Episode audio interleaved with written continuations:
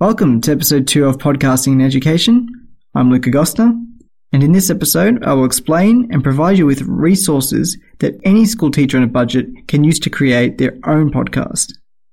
To reduce the scope of the episode, though, I will only be addressing audio only podcasts, not video podcasts, you know, podcasts.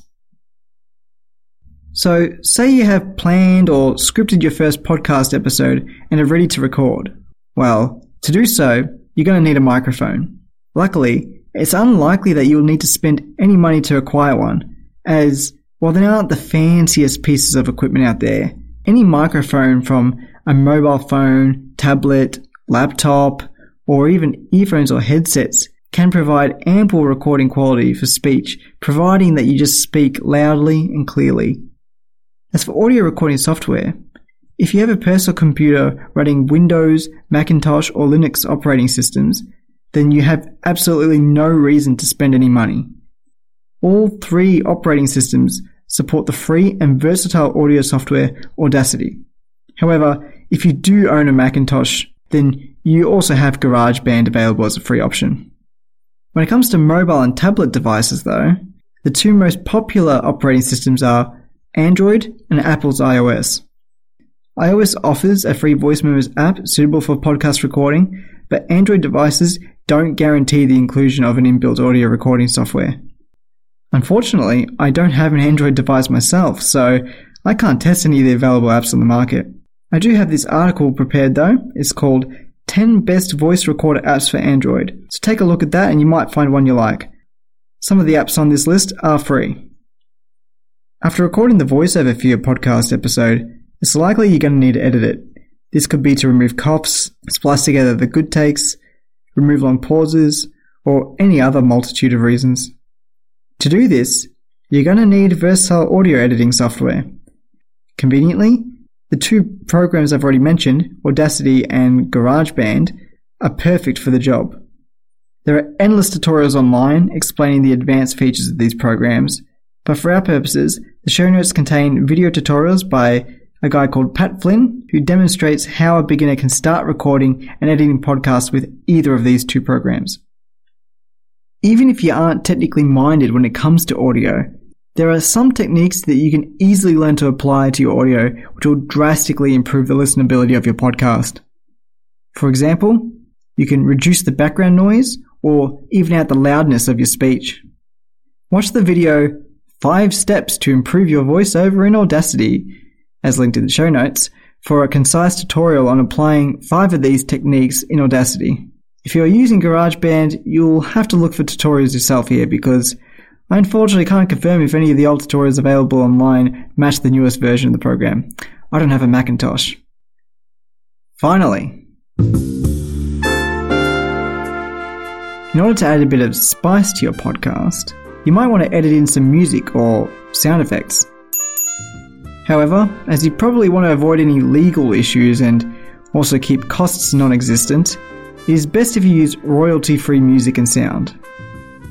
There are a myriad of websites which host such sound files, such as zapsplat.com or freesound.org. Just be sure to check what the licenses and stipulations say for each sound that you're going to download, because sometimes websites will claim to host royalty free music, then stipulate that you can't use that music in podcasts or audiobooks.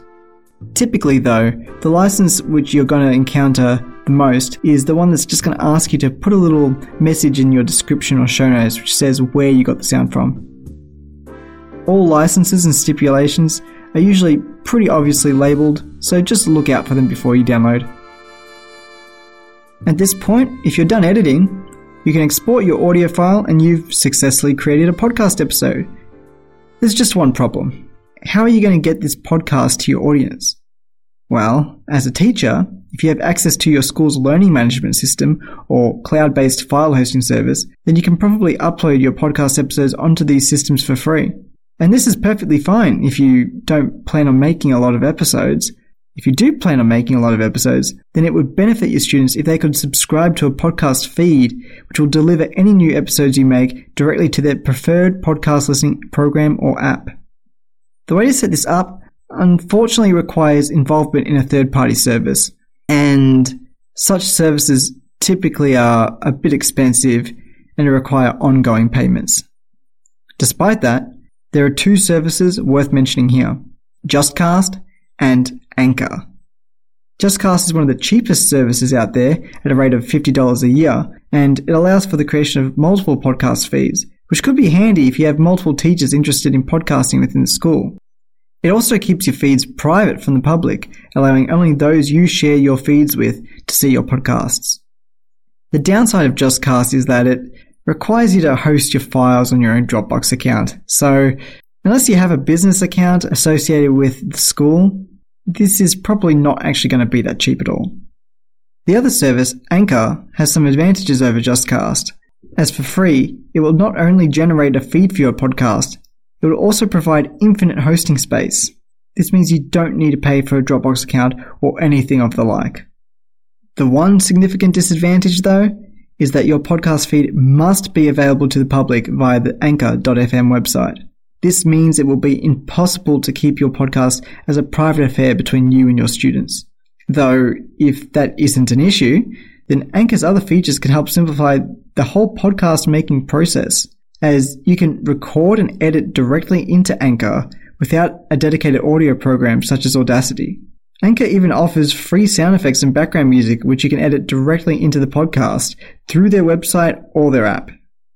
This doesn't mean you have to record, edit, or add sound effects through Anchor. You can still do all that in Audacity. In fact, I would argue that Audacity still gives you a few more advantages over Anchor. It's just an extra program that you need to have downloaded. And with that, you should have everything you need to create and distribute your podcast to your students. So, this episode is at a close now, and this podcast is at a close. Thank you very much for listening.